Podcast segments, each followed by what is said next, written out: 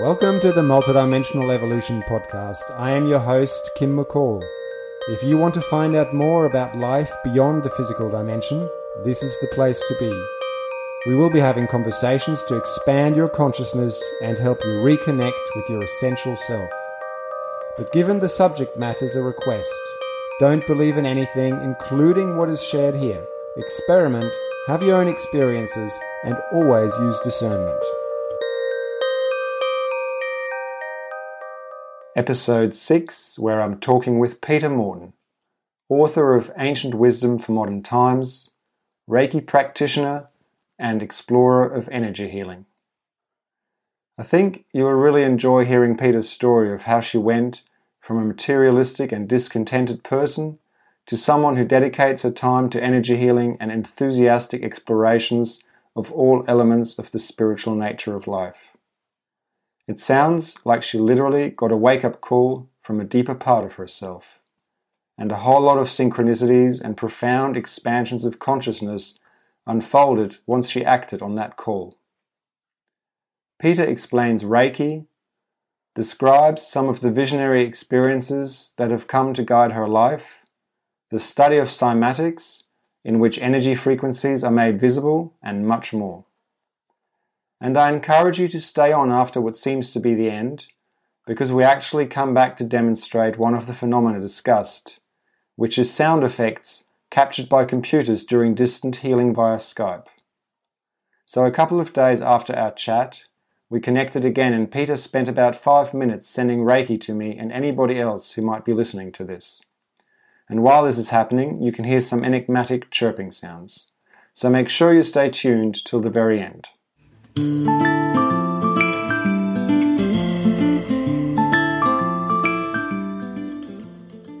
Peter, welcome and thanks for coming onto the show today. Oh, thank you so much for having me here. I'm really excited about this. Yeah, look, I'm I'm so looking forward to talking with you about the different areas that you've been active in. You do Reiki, and you you you look at sound, and um, it looks to me there's a whole diverse range of of interest that you bring to understanding energy and consciousness. And yeah, I'm really looking forward to diving into that. And I would like to start with something I, I noticed. Um, I think I was on your website that you have a background in in the military and in the police. And I was interested just to, I wanted to make that point really because I think there's still some stereotypes around people in the military, even though there's actually uh, quite a lot of people, if you start looking at the consciousness literature, there's a lot of people with that background who actually have strong interests in, in understanding consciousness, understanding energy. But I think sometimes there's a bit of a stereotype around that that there's kind of is incompatible with the sort of work that you're doing now. Um, and I guess I'd be interested to hear from you your your, your transition, you know, out of out of uh, that work to to now being a healer and an empath and um, and all the things that you do today. Yeah, it's worlds apart, isn't it? It's and I, I, do you know, I still don't really understand how I wound up in the army. it's, um, yeah, I mean, I was I was in military intelligence, which is um, a bit of a contradiction in terms, really. Um, I, I, think, I, I think it was kind of a running away. You know, it was my way of looking for security and, you know I left home very, very young, and um, you know, I just I, I needed something. I wanted to travel, and I needed a wage and it wasn't really much more complex than that you know it wasn't some i didn't have this sort of burning desire to to, to go and shoot people or um, i've always i've always been in service you know even i, I worked in anti-terrorism and um, uh, and then when I was policing, I was I was you know I was never really the the traffic cop at the side of the road, you know, stopping people for drink driving or for speeding.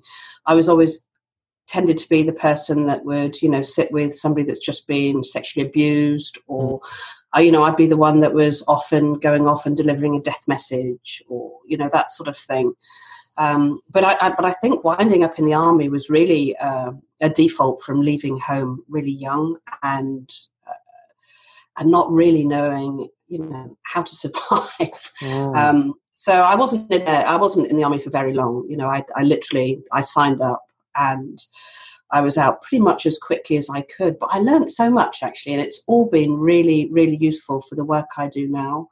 Um, and helping me understand much better how people tick um, especially the policing. You know how that that whole victim mentality, um, understanding that offenders are really still people as well. Mm. And you know, having been able to have compassion for some of the people that have found themselves in really difficult situations, um, you know, on both sides of, of you know, we we talk about victim and offender, but it's much more complex than that. So, so actually, it's been a really useful um, a really useful process for me.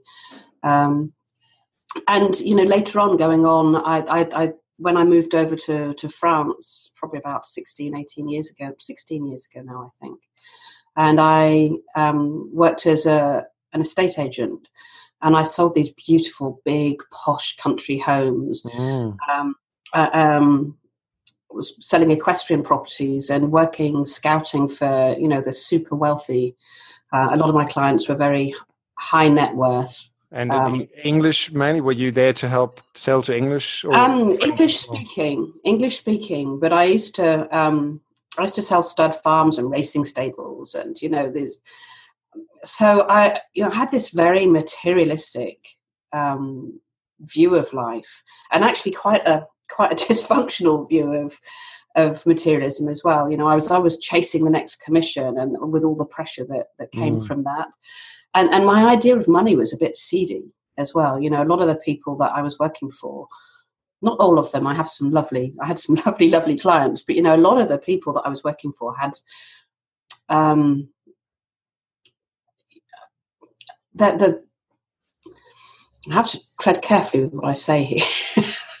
um, yeah, a lot of the people I was working working for had gained their their money in ways that I found quite distasteful. You know, with through um, banking and fracking and and you know exploiting other people, and so it gave me quite um, yeah, quite a dysfunctional view of what money was as an energy. You know, mm. for me, it was quite it was, it was quite interesting actually. I did a, a an exercise a, a, while back on you know we had to personify money, and it really was you know for me money was this white supremacist. Right. Uh, and so, you know, that as well has, has given me a whole different perspective on things because, of course, today I know some amazing people who do fabulous things with money yes. and really contribute a lot and help a lot. So, you know, it's all been, uh, I, I, think I've been exploring polarities really, mm. you know. You know, looking at one view and thinking, okay, well, what might that look like instead? What can, you know, what can we do with community and what could we build with those sorts of energies?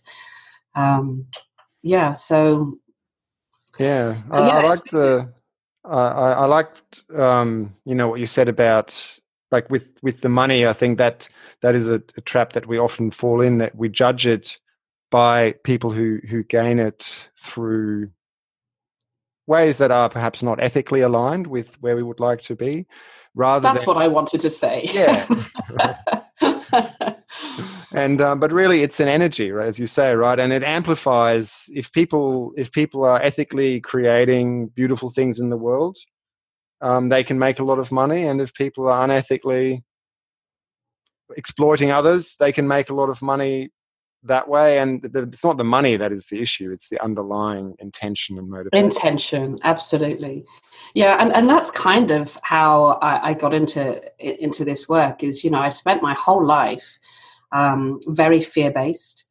Um, you know, not a fearful person as such. In fact, quite the opposite. You know, quite um, quite assertive, and you know, lots of action and comp- very competitive, and quite a poor me sort of person. You know, I was okay. probably that woman that you didn't want to bump into in the supermarket on a Sunday morning uh, you wouldn't say you wouldn't want to say how are you to me because I'd have told you, and it was never good. You know, I was that you know just a real moaning mini. I just it was a habit. I, I just learned this way of responding. You know, any mm. any opportunity I tell people how awful my life was and what was wrong, and um, didn't really see anything, um, any opportunities or anything good in life.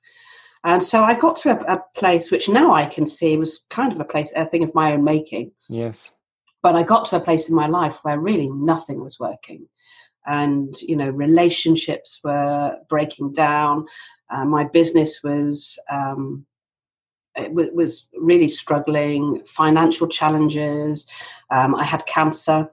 Mm. And uh, so I had a long battle with that. And then at the end of it, I a, a silly thing, but I um, had a pony. We were really massively into um, sport ponies and competing, and um, she became um, way too valuable, and so sort of she was put placed with another another family, and that was kind of the the crushing of all my sort of dreams and ambitions and mm. things as well. So sort of every aspect of my life just disintegrated, and um, you know, it really hard. was yeah, but I think it's very common. Mm. You know, it really is that dark night of the soul. It's that stripping away of all the levels of the ego, really. You know, everything you'd previously identified with.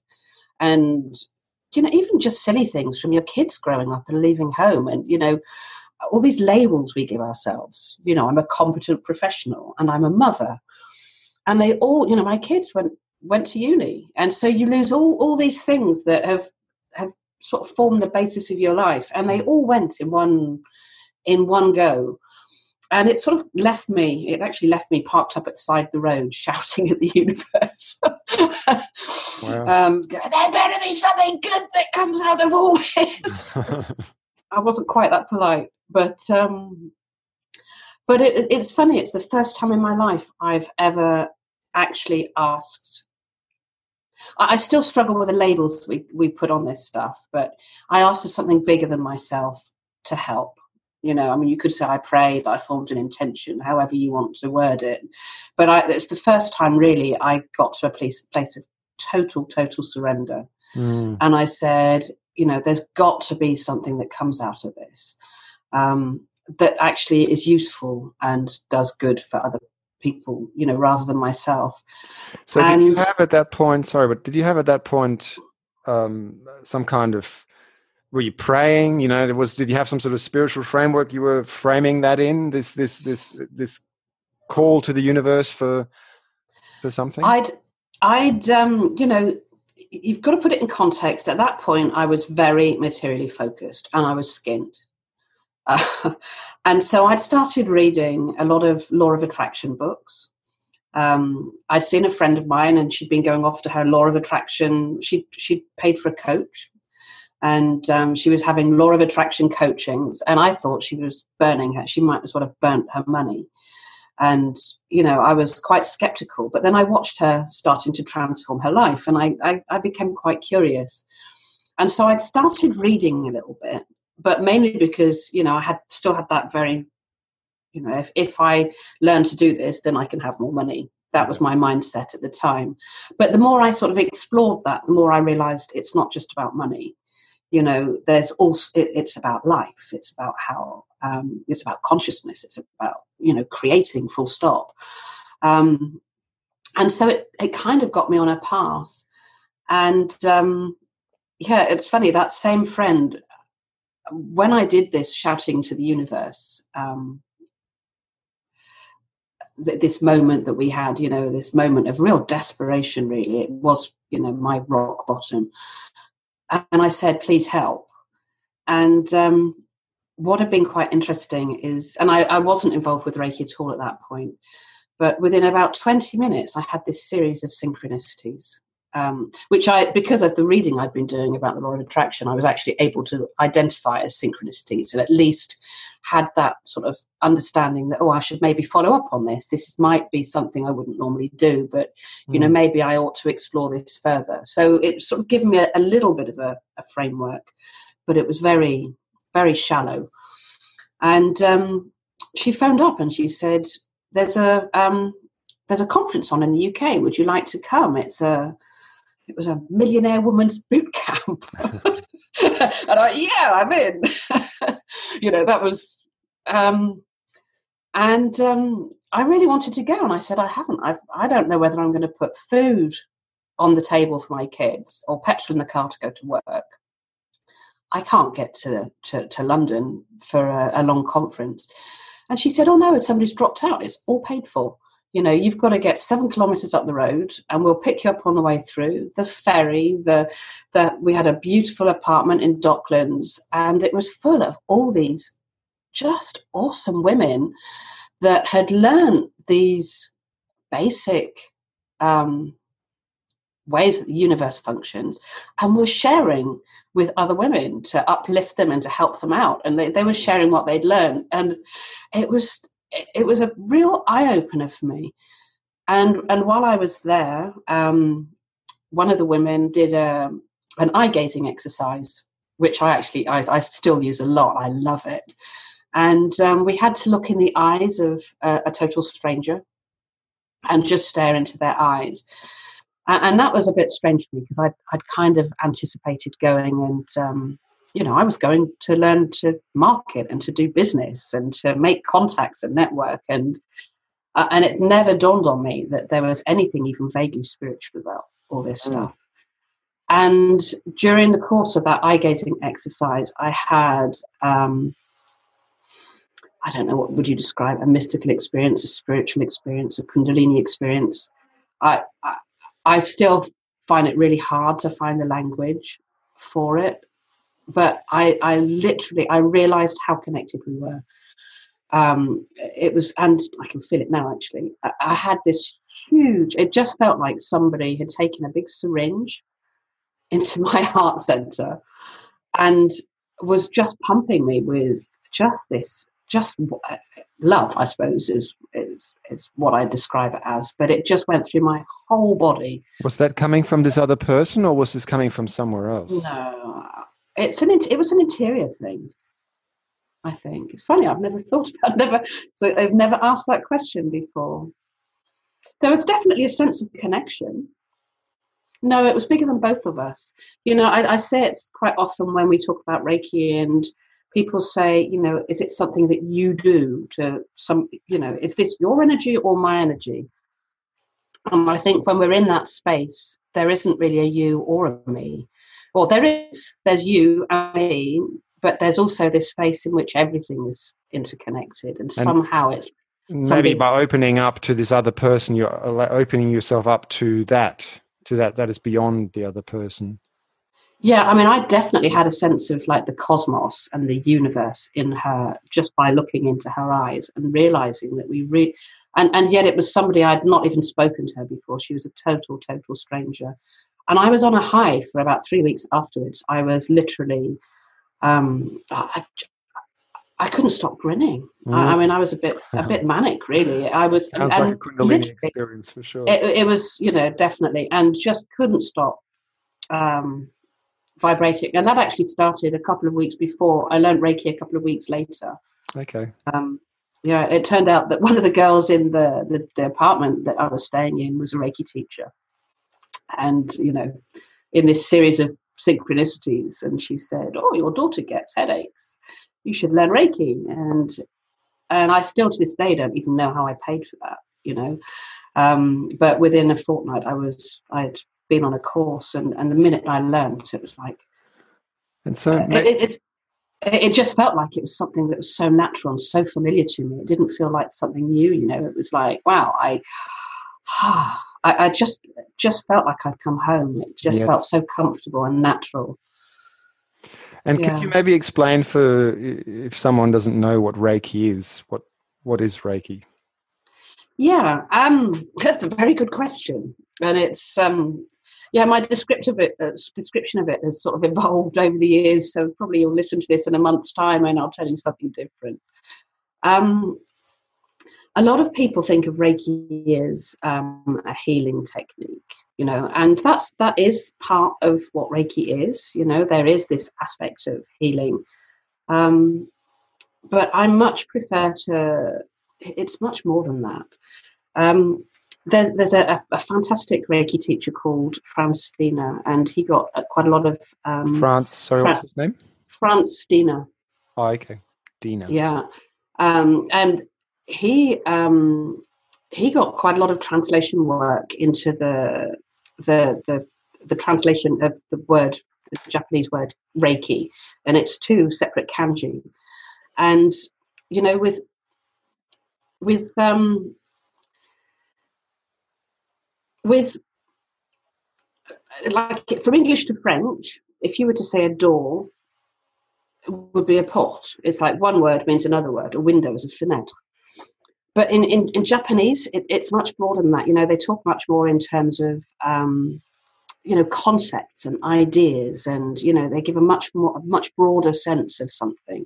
So the if if you were to look at the word ray, um, it describes. You'd find, you know, if you could, you could pick up thirteen different dictionaries and you'd get thirteen different words so you'd ha- you'd find words like pure and divine and benediction. Is that an English word?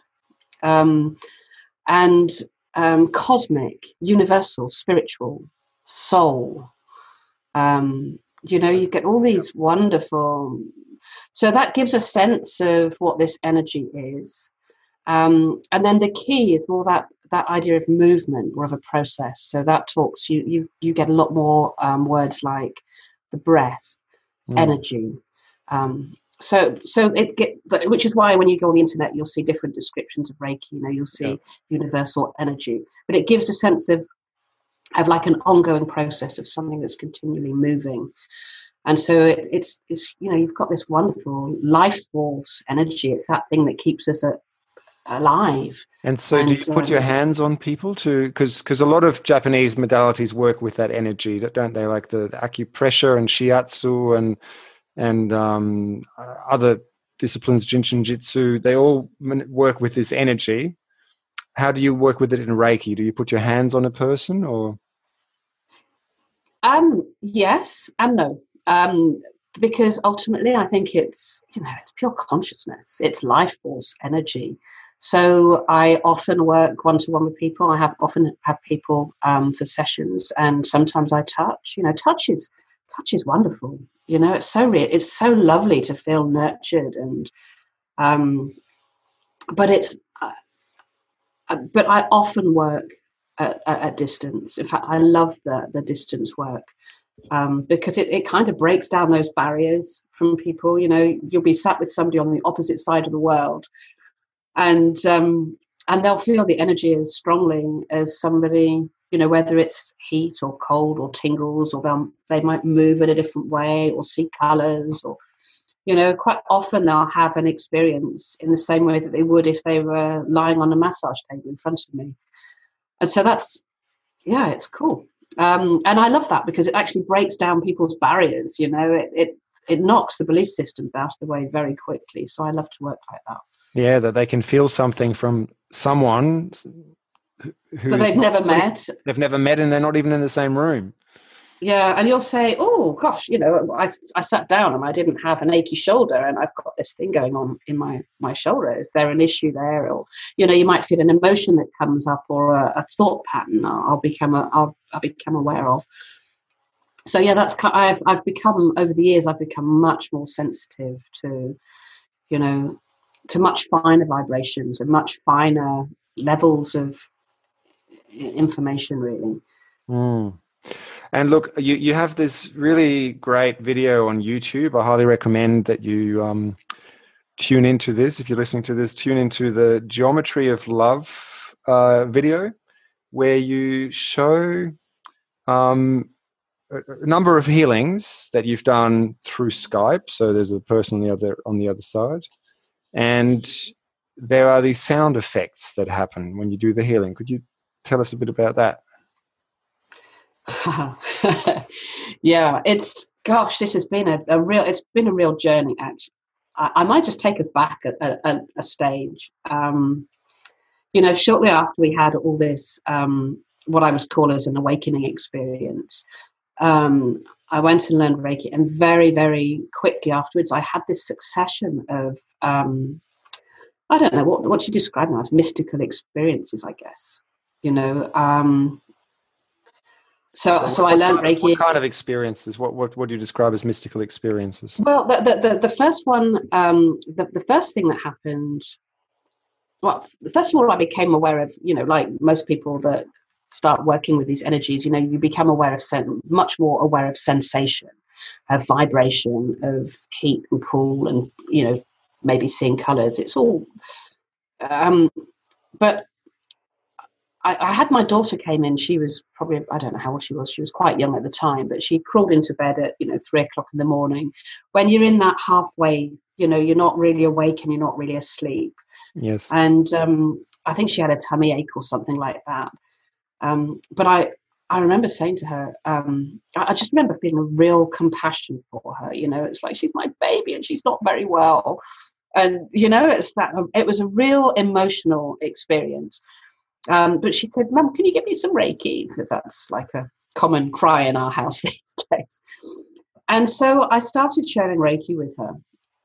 But I was still half asleep, you know, a very good mother that I am. It's like it's still three o'clock in the morning. And while I'm lying there, these at the time I used to see a lot of clouds of colour, less so these days. Um, and they formed they, they formed into a very, very clear geometry. And I could see these like nodes, these points. And it was a very precise geometric structure. And I could see the energy flowing between these points. And I remember thinking, wow, this is what love looks like in action. Mm. And um, and I we were there probably about 20 minutes and I was like I wanted to open my eyes and see if it was still there, if I could still see it with my eyes open. And eventually I did. And I was still able to watch this. Uh, and I lay there for probably about an hour, an hour and a half, just sharing Reiki and just watching this, this energy. And it, it's ca- it captivated me.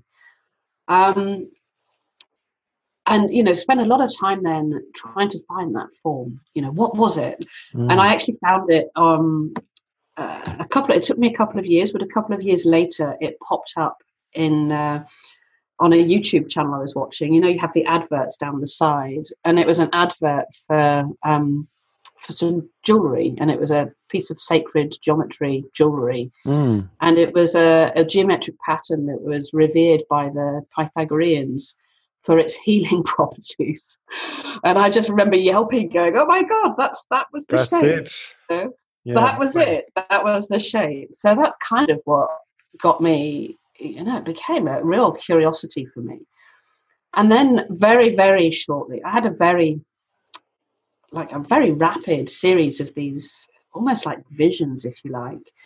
And then um, because I was started exploring this stuff, I'd gone off on a, a remote viewing. Um, I was doing a remote viewing exercise, and we'd learned self hypnosis.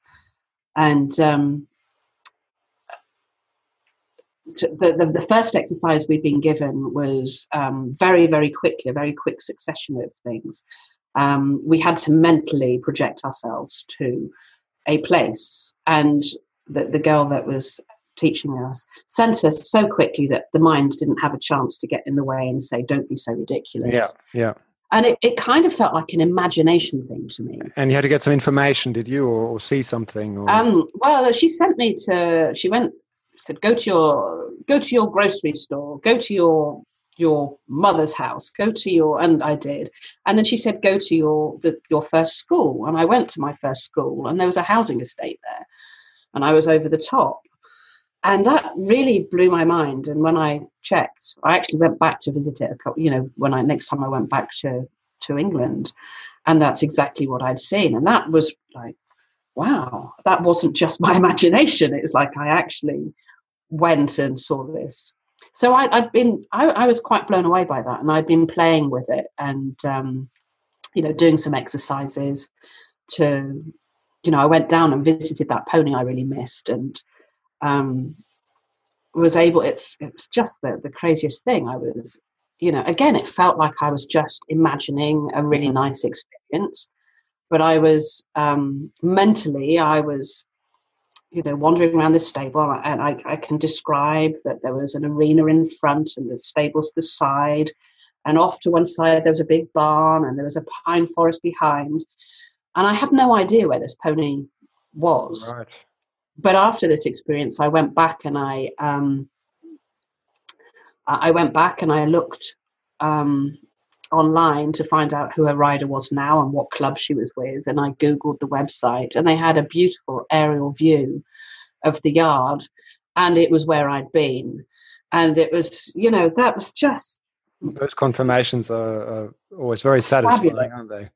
Yeah, I mean, it's not something I, I do a lot. It's not something I've really invested a great deal of time in. So I, but I've been I've been playing with it. You know, it's like wow, this is like this is really interesting stuff this consciousness thing. It's like what what's it all about? And I'd I'd gone to a place that I loved being um, in Corsica. There's a little place with a view out over the bay, and I thought, I wonder what happens if I go up and get if I can get a better view and project myself upwards. And before I knew it, I was in the, I was in the universe, and I had the most just incredible experience of and I think it's something that a lot of people describe, you know, when they talk about near death experiences. Um, I, I, I found myself in the universe and seeing the universe and seeing all these amazing, um, seeing energy flow between planets and in the in, in much the same way that I'd seen in that session with my daughter, I could see this geometry and these and these these just energy moving and just these amazing colors. But at the same time, I would it, I was I was the universe, so I was simultaneously in the universe, but I was the universe, and um, and I you know and I knew I'd have to go and understand about more about um, you know about astrology and how the planets worked and how energy flowed. And so again that that was another another thing. And then very shortly after that again i um i had what i can only describe as a vision and i was in um it sounds really nuts doesn't it uh, it sounds nuts except it's all come it's all happened well i don't you know, think it sounds that nuts i don't think it'll sound that nuts to people listening to this yeah, it's you know I've always been this left brain, very sensible, mature, professional person, and here I am, you know, having all these freaky experiences. Um, but I think that's kind of important too. You know, I'm not some hippie weirdo. And, absolutely, and you're in very good company. You know, there's actually so many people have these experiences from all walks of life, and we just don't talk about it very much. And I think that's why they still continue to be you know that we judge ourselves and we we go oh, this must seem weird but really there's so many of us that have this so i think it's really important to have these conversations to make it yeah so do i you know I, I blogged anonymously about it for the first couple of years because i just thought my god my I, i'm going to lose all my clients they're just going to think i'm crackers and today i'm so comfortable with um, this whole process. It's just fabulous. You know, I love it so much, and so much. I've seen so much good come of it that I have no doubts, and I am more than happy to share on. You know, as but so I, would had this. Um, a, a, lot of my, a lot of my, um, my work, my teaching, what my learning happens in the early hours of the morning. Um, you know, just at, uh, a couple of hours before the sun comes up, you know, that, that mystical hour. And I literally get vibrated awake and I see stuff, I know stuff. I go to bed with a question, I wake up and I know the answer. Um, probably because I'm not very, you know, quite a busy person in the day and I probably don't get quiet often enough. And that's probably when I'm most receptive. That's when they can catch you. yeah, it's like, yeah, she, God, get it now because she's still. Um, but I'd had this vision. Um, it's the only way to describe it. I wasn't asleep. I wasn't meditating. I wasn't dreaming. But I was in that halfway. You know, you had a foot in both worlds, really. And um, I saw this vision of myself, and I was in a in a conference, um, and I knew I didn't see them, but I knew it was full of scientists, and maths and science as something that you know probably my greatest fears you know that really that whole idea of speaking to scientists i found quite terrifying. Um, but i was on a stage and there was somebody in front of me on a massage table i'm passing my hand over them. And behind me on this big screen um, were these geometric patterns that were moving in real time as I was moving my hand. And I was explaining about the meridians and the chakras and, you know, DNA and all things that I knew absolutely nothing about mm. back then, really. You know, I had very, very, certainly knew nothing about DNA, but, um, and I was explaining about how our emotional state changed this, you know, our thoughts and our emotions influence these shapes but I had no idea what these shapes were. And and again, it's um, it stayed with me. It's it's really um, it's like a worm in my head that vision. It's and today that's actually what I do. It's um, you speak to scientists. I, I, I talk in conferences about um, cymatics, and, and, I had no idea what cymatics was. You know, I, I was just again it, it, this doesn't happen overnight. You know, this was two years later, and I'm sat in this room, which this house used to belong to my mum, and I'm sat by the fireplace behind me watching YouTube video, and I was watching TEDx talks. And um, there was a guy gave a talk on cymatics, and I went, "Oh my god, that was what was behind me and it's like that's how energy works that's so, how consciousness moves that's the this is and I've been obsessed with it ever since. Well, I, would never heard of cymatics until I read your information and I had a quick look. So maybe you could explain what is cymatics. Yeah, I mean, cymatics is um, it's the study of sound and vibration made visible and there's all sorts of ways you you can do that you know back in the old days they used to sprinkle a bit of sand on a chladni plate and they'd bow it so that the different frequencies would make you've probably seen it online. It makes different geometric patterns. Yeah. Um, and today um, you can use things like a, a, a cymatics view or a um, CymaScope. Um, so you have a, a sensitive water membrane and you can play either music or a frequency or a vibration, a, a sound. Um, you play a sound through, um, you know, that we plug an MP3 into it is is the the way it tends to work these days, and obviously sound makes a vibration. It has mm. a vibration, it, and the, the frequencies vibrate in a certain way.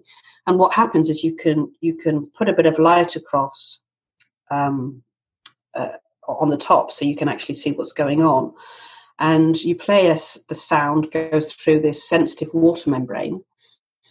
And what you find is it just forms the most amazing geometrical patterns that are constantly morphing and changing depending on what frequencies and mm. what rhythms.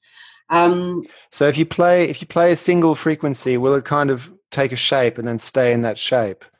And then yeah they tend no they tend to they tend to keep moving okay you know they always say man never puts his foot in the same river twice mm. but there are definitely common you know this, this, this, sacred geometry the sort of stuff that you see in church windows and yes. you know in the kabbalah it is represented a lot um, and I'm actually really interested in the times that it's not represented. You know, what's going on then that makes it really discordant, and you know why, you know what what happens when we're not getting geometry forming, and um, it made me think a little bit. Just reading about it made me think a bit about those um, experiments with the water. Have you seen those where, where people infuse water with with intention? You know, the the, the thought forms and the crystal structure. Yeah, the Masaru Emoto stuff is very yes. very linked to it. Uh, and um, yeah, and certainly thought and emotion has been um, yeah. It there's there's a you know it, it, it's definitely linked. You know, I have no I have no doubt in my mind that that's that's what we're we're seeing. Um, yeah, so it's been really interesting. We've been um, so I, I, I kind of knew that this is how we were going to to visualize Reiki, and um, but I had no idea about how to you know Reiki is a silent thing. It's yes. like it's quiet. There's no noise to Reiki. It's how how do you get that? And um, yeah, so I tried for a long time. I, I contacted people in Switzerland, and I was I looked at all manner of technologies and couldn't work out to do it. and the the, uh, the, the funny thing is, um, again, I asked. I don't know why I didn't do it sooner, but you know, I every morning I have this little ritual where I I, I set my day. I, I, form my intention for the day. You know, the things very in, in very general terms. And I, I actually said, you know, how on earth am I going to get um, no, I could go back a step. I'd actually phoned um, John Stuart Reid, who's a world cymatics expert, and said to him, you know, John, I really, you're going to think I'm nuts, but I really think we can see Reiki in this in this form. And he he said to me, yeah, I'm, I'm quite sure you're right. He said, just get me a sound file and we'll see what we can do. And it was like, well, how on earth do you get a sound file of Reiki? You know, where's mm-hmm. it's it, because it's a silent process albeit internally, um, I, I, often hear frequencies and rhythms, and you know, there's a lot mm-hmm. going on. I think that it's not an external sound; it's an internal sound. In fact, I, I quite often wonder at people who have tinnitus. You know, is it are they just hearing their own energy? I, well, people talk about the. I mean, the Om sound is, is, is a representation of the universal energy field, isn't it? That's that's the, the principle, and whether that's you know you can tap into that right and hear it or hear different variations of it perhaps at different times. Yeah and i've, I've noticed as well because i you know I, have spent a lot of time becoming aware of these inner sounds. And um, i've realized that they change depending on how i'm feeling. They change depending on my emotional state. Um, and i can change that with my thoughts. I can change the frequencies i hear just by changing my you know changing what i'm thinking about. Mm. and you know if i'm angry sometimes it sounds like i've got a combine harvester going through like going through my head. And it's like oh i better start paying attention to what's going on internally. And you know i can flip if i change my way of thinking or my way of feeling it changes those frequencies. And i've also noticed as well that um, you know, the more I become aware of this stuff, the more I've realized that there is a link with um, the, the, planets and the movement of different, you know, constellations. Um, I've got to a point now where, you know, I, I can lie in bed and I'll, I'll, um, before I've even put my feet on the floor in the morning, I'll be lying there thinking, God, I feel really irritated. It's like, Ugh. and it's like I have no reason to be feeling in a bad mood or irritable, but there's this sensation in my body. It's a vibration, it's a vibrational state. And because I've started really paying attention to that, um, you know, I can start making the links with, oh, look, there's Mars, it's up there at the moment.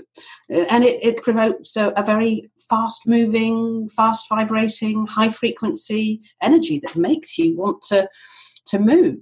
Whereas you, you, you know, you could have another day and there'll be this, you know, I just feel like, boof, you know, I just heavy. really down and heavy, and and it's like, oh, look where Saturn is, you know. So I'm I'm actually starting to make the links between, you know, or you might be with somebody else, you know, some other people's energy, and just well, that's where that's where I tend to go. I mean, my my my thoughts with those sort of changes in in my own energy, un, un, you know, un unusual or that don't really seem to relate from anything that I've done myself. I, my first thought is connections around me with people. I, I hadn't thought about planets really, you know, it's more people physically and maybe when you say waking up, I don't know how you feel about this, but, but maybe connecting with people non-physically during your sleep um, that, that might have left you depleted, something like that.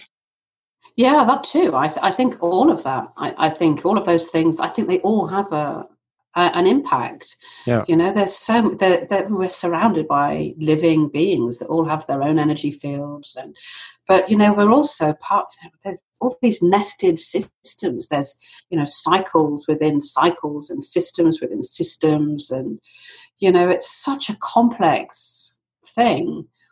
Um, but I've just started really paying attention to that stuff, and it, I just find it's it, it's fascinating and and just looking at the larger cycles of things you know um, you're seeing all this disruption on the planet at the moment mm. um, and you know, asking those questions. Well, why is that? Why is everybody feeling that way? You know, are we just winding each other up, or is there a, a larger cycle, that vibrational state at play somewhere? Um, you know, people have prophesied these times for you know centuries ago. I don't think it's so random. I think there's something we can learn from these vibrational states. So I'm sorry, I got completely sidetracked. But there's the cymatics. I, I started. Um, I asked, um, is is what I did, and it's like I said, well, how on earth do I get an audio tape of this? And uh, it, it was again pretty instantaneous. You know, somebody phoned me up for a session, and I I got the idea, you know, these random ideas that pop into your head, like they were my idea. Yes. you know, now I, I, you know, where does thought even come from? You know, where do these ideas even come from? I don't know. But I had this idea to start um, working online via Skype um, because I thought, oh, I can work in English. And it's easier for me to work in English. I, I speak fluent French, but it's still easier to it's work. It's still easier. Yeah yeah so i i ended up um working in in um working online with people. And what i found was as soon as i started working on skype these sounds started coming out of the speaker um, of my computer. Mm. so you could have a completely normal um, phone conversation with somebody. You know for 20 minutes we'd be talking like we're talking now.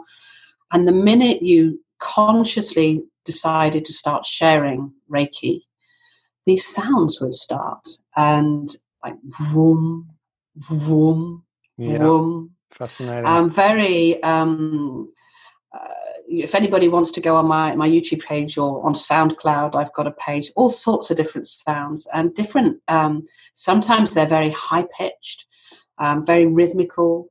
Um, you know, sometimes they're very fast. Uh, sometimes they're very erratic. I've noticed there's a real staticky sound that comes um, that that's not dissimilar actually to the sound that you get if you put a, a cell. You know, these days they've managed to find a way of um, recording the sounds that cells make.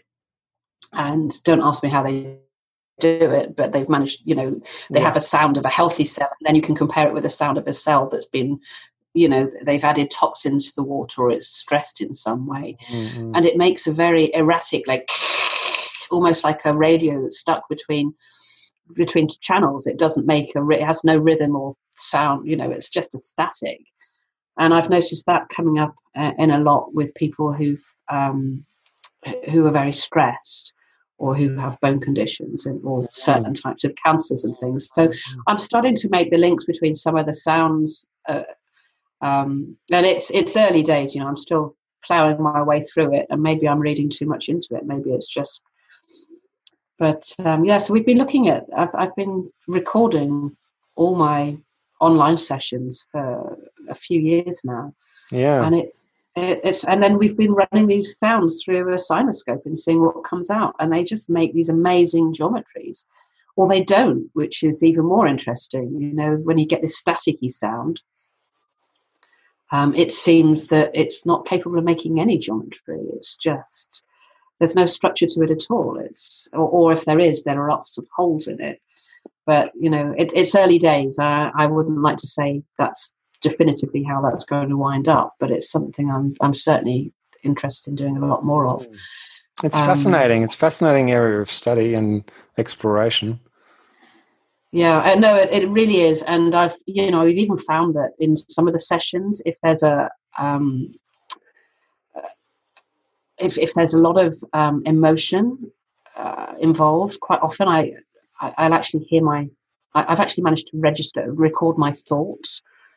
Um, I was um, going to ask you about that because uh, we haven't actually spoken about your book at all yet, and your book uh, is called Ancient Teachings for Modern Times. And um, in your book, you do talk about there was a passage there where you you mention about hearing your thoughts, um, like you've thought it, and then somehow you record the audio. And I, I was actually curious to hear more about that. I think that's what you're referring to now, right? Yeah, it's it was a really um, oh wow, you read my book. I love that. no, it's it was a um, I, I, had a session with a girl. Um, and she, this is right at the beginning of when all these experiences had started up, and I realised that this wasn't a one-off. You know, the first sound that came up, and then I, I got on the phone to a load of friends and said, you know, help me out, do a Reiki session with me, quick! This is really exciting. and and then, but most of them tended to be other Reiki people that I started experimenting with to begin with. So I um, I got in touch with somebody who I didn't know, I had no contact with, and she'd had no experience with Reiki. I wanted somebody that was completely independent and neutral, and I wanted to see if it happened. And she was really quite freaked out by the the sounds that were coming out from her speakers. You know, she was she was off in the UK, and I'm here in France, and we're both on our own. And I've got the video of it, and um, she kept. Um, I, I'd kind of become if it's possible, it's become quite normal for me now. You know, working mm. in this way, it's it's just something that's just one of those things. And I'd got quite accustomed to people falling asleep or meditating and becoming very relaxed.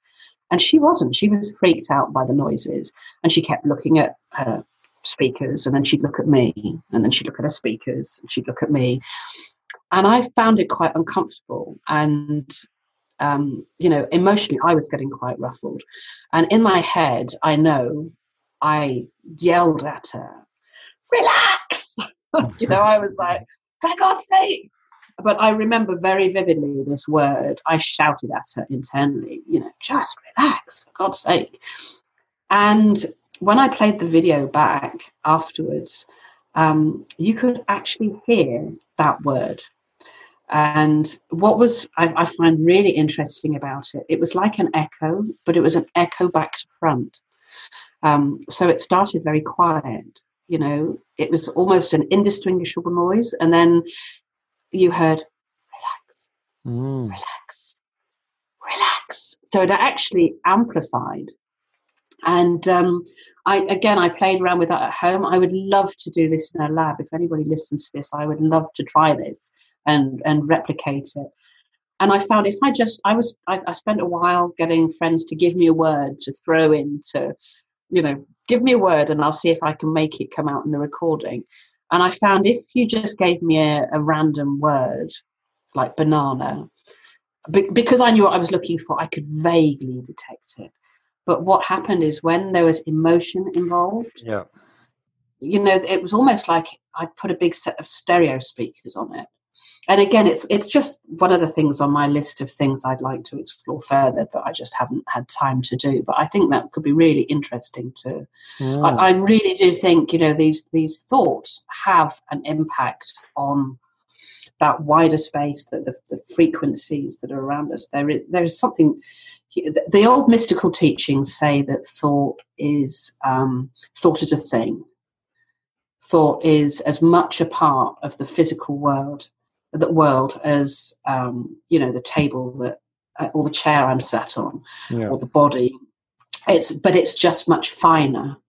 Um, you know, it, it's just more rarefied. It's it's more it's less obvious, mm, mm. but it's still it's still part of our our physical experience. It's just we don't see it, and um, yeah, I, have spent a lot of time exploring that that whole idea and and how we move that, and you know, what. So that the, the links between our thoughts and our emotions and our physical um, reality, I found really fascinating. Um, Absolutely. So yeah, I spent a lot of the last yeah and how that's and how that's impacted by the wider world you know by the planet by other people and you know whether we even have to engage with that you know whether we can actually get our state where we don't get we can just go oh look there's this thing going on but i don't actually oh how curious but i don't need to get triggered by it you know it mm. doesn't have to drive me because i think so often we just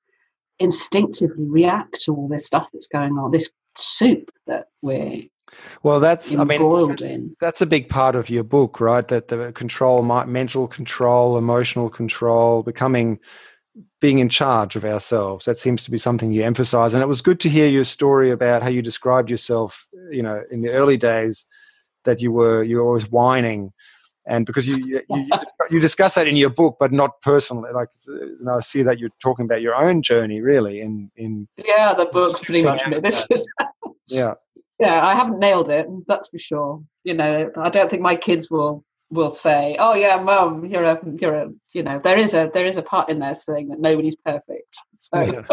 I'm I'm still there. Um, yeah, I don't know about controlling it. I I I would love to have that level of mastery. I don't think you know. I'm working on it. I, am trying, but at least, um, yeah, I don't know. I would love to have that mastery. I don't know that I'll ever get there, but at least being aware of it and maybe not being triggered with it for by th- these things for so long. You know, I still, you know, I still respond to things. I still react. You know, but I'm Makes much more likely yeah, but I'm much more likely to lock myself in the toilet for 20 minutes than I will to go and fight with somebody now, or I'll take myself off for a, a yeah. stomp around with a dog. You know, I try and I try and become more aware of what's the impact, on. right? So you don't want to have the impact on the people around you in the same way. Yeah, and also understanding that everything is two things. You know, everything has two poles. So if I'm feeling this way, then there must be the opposite is you know that other end of the spectrum is available to me and so when you see these things you can go aha okay so this is this is anger but this could also be action or it could also be courage you know i could be really brave here you know maybe i could try a new project.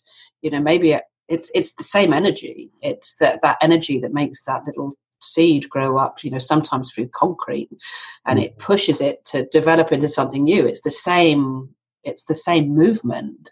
It's that upwards movement. Um, or i could just get really i could just go and shout at somebody. It's like so when you become more aware of what's going on then you you know you start learning to work with it. It's like okay I've, there's this thing i don't have to i don't have to stay there really wound up about something. I could actually use that constructively instead of yeah. So so yeah that's where the, the that's what, how the book evolved really. It, I, it's not the book i sat down to write. I sat down to write a book about um, i actually sat down to write a book about um, lots of different healers from different modality healing modalities because i was curious about the links right and then i so i studied loads and loads of different healing techniques um, like and then i realized what kind of techniques what kind of techniques are we talking oh about? oh god, oh, you uh, put any label on it. You know, everything from EFT to quantum light weaving to chill. You know, all these. Oh, there's so many access consciousness. I all of it, and I was always looking for something better. You know, something more powerful. You know, what's the next powerful technique? And then uh, eventually it dawned on me that I didn't need any of those things and um, which is why now I describe myself as a Reiki teacher because you know it, you could put any label you want on it. It's you just realise that I think I just dawned on me that what you really want is that connection with your your true self. You know, mm. your inner self. That's where the, power is, and the rest are just the rest of it's just superficial techniques. And what really matters is, however, whether you use, you know, whatever whether you have a, a religious dogma or a, you know a spiritual practice or a healing technique ultimately it all just comes down to connecting more deeply to to that higher consciousness if you like and that, um, that higher consciousness is within us is what i'm hearing you say yeah yeah i mean uh, uh I, the, the, the, book that i wrote was um,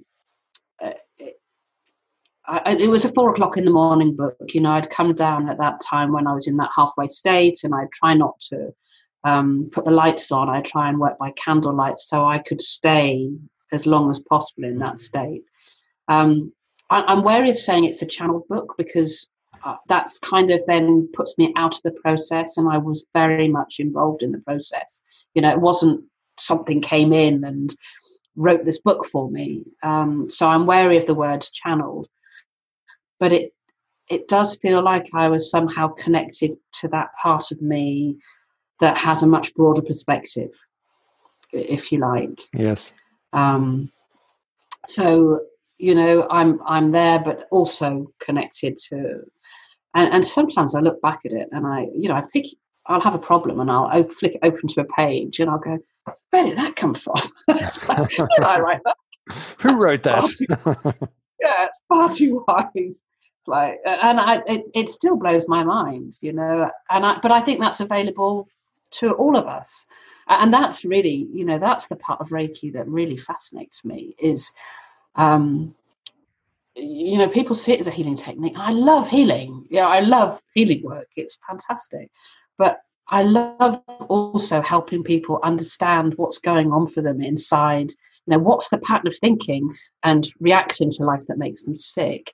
And i love using it for um, people who've you know maybe want to bring a new technology through or a new form of medicine and working with people to help them you know they've got a question on on molecules i don't know the answer uh, you know little me doesn't know yes, the answer yes. but somehow in the sessions they somehow go ah hang on a second i know how that works and, and somehow they they you know it brings through that clarity or an answer to a question or so it, the, it's it comes from the person themselves. So you're saying you're doing the Reiki, and then the person. Well, quite often they'll they'll.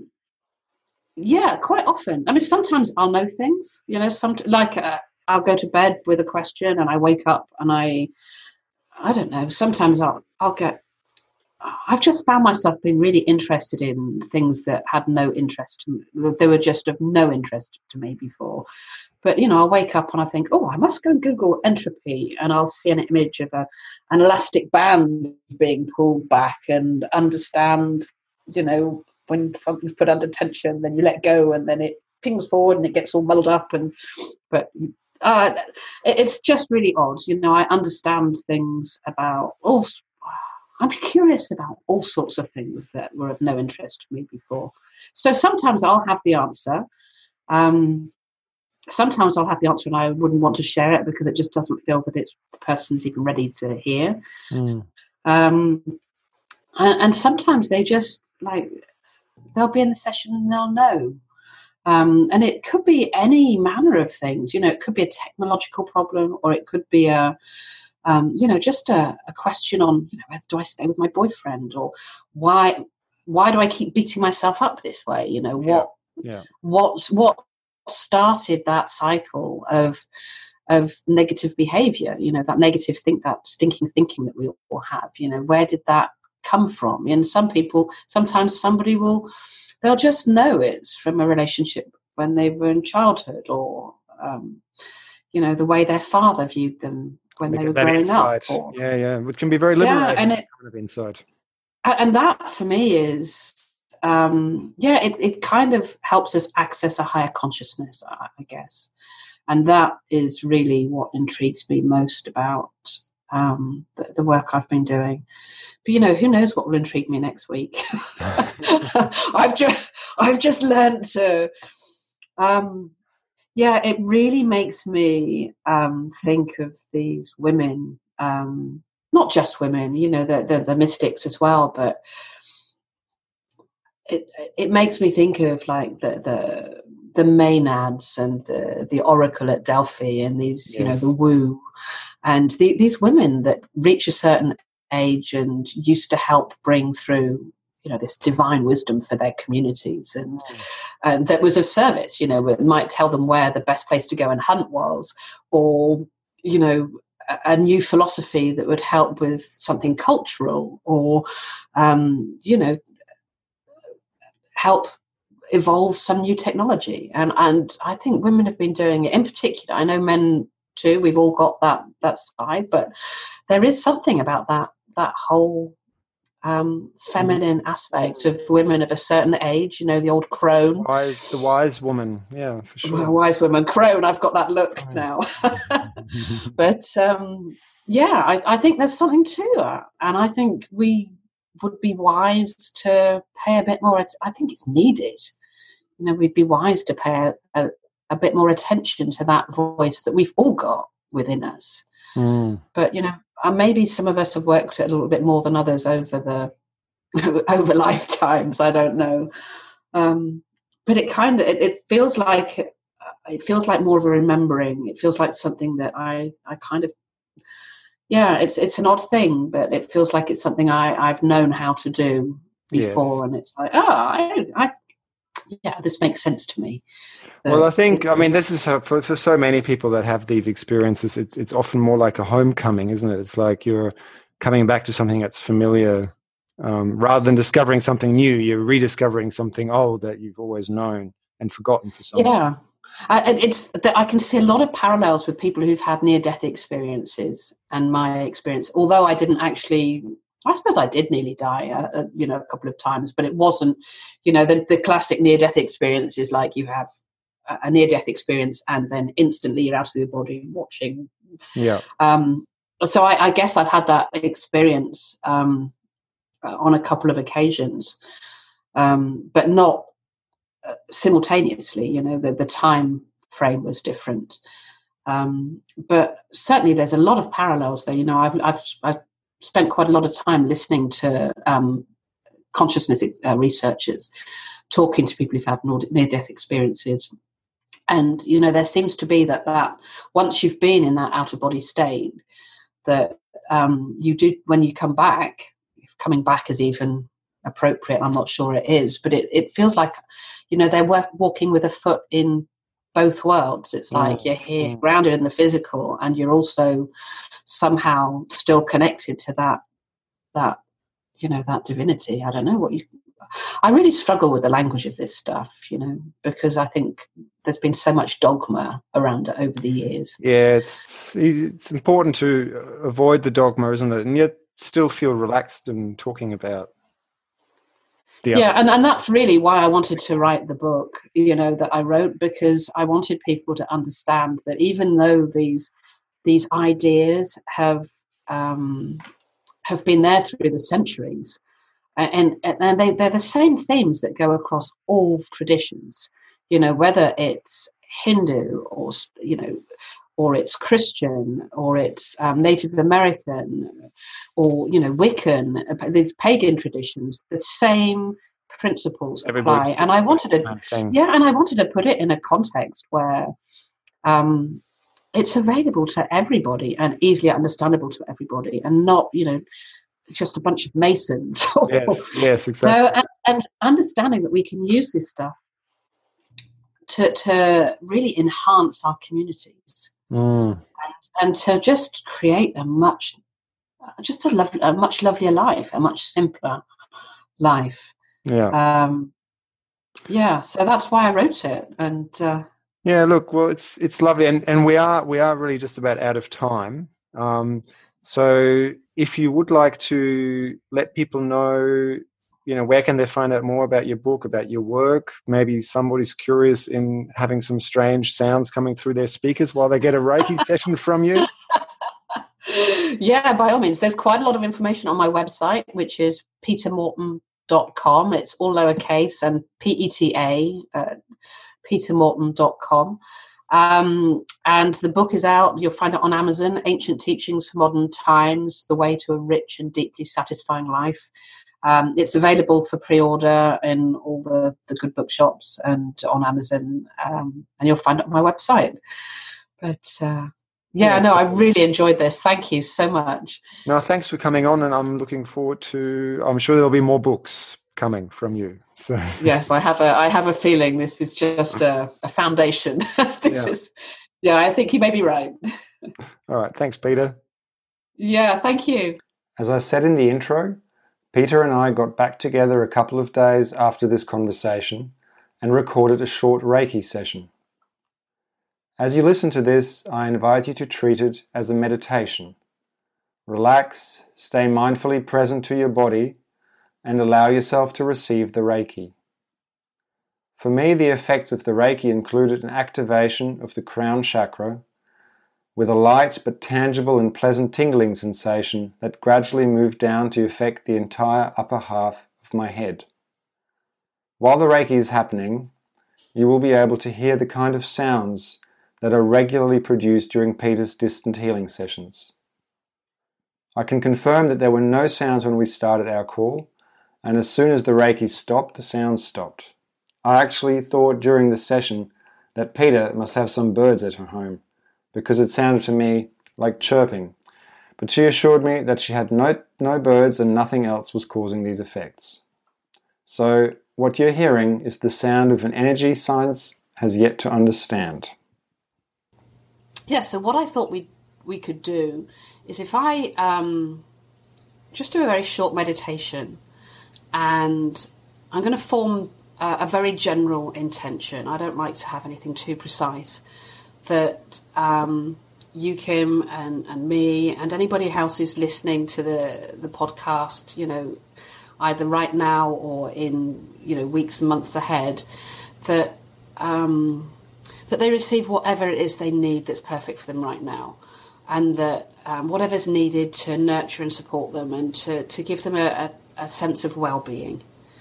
And then what I'd ask is that you just, um, it's probably better if you shut your eyes and you pay attention, just notice without judging it in any way, you know, what you're feeling in your body. sometimes some people might see colours, um, they might have imagery, they might have thoughts in the head. You might notice a tingle, you might notice a tingle, you might um, notice energy flowing through your body, contraction, heat, cool. Some people won't notice anything at all, and it's all fine. It's just a question of um, being aware of whatever it is that's going on for you right now. And then I'm just going to just start sharing some Reiki, and we'll just sit quietly for a little while.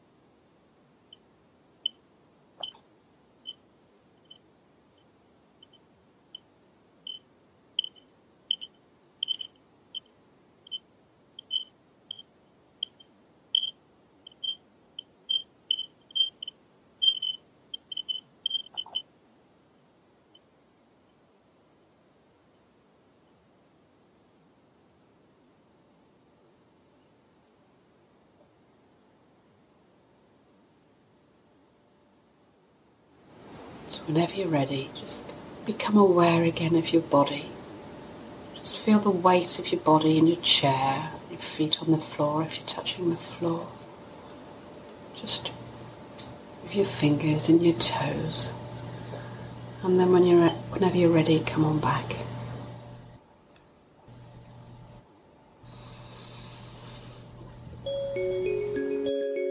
I really hope you got some value out of today's episode. If you did, why not leave a positive review on iTunes and share it with your friends to help others find it? The tune seeing us out is Axel Teslev's Akasha. Axel is a Finnish virtuoso who creates some awesome fusion music that is well worth checking out. You can find more information about today's guest, including any links to their work on my website, multidimensionalevolution.com. While you are there, check out my blog and my book, which you can purchase from any good bookstore if you want to show your love for the show. Finally, please get in touch. Whether you want to ask questions or simply share your experiences, I always love exchanging information, and that is what this is all about for me. Otherwise, you'll catch me when you tune in again. Until then, I'm sending you my very best energies.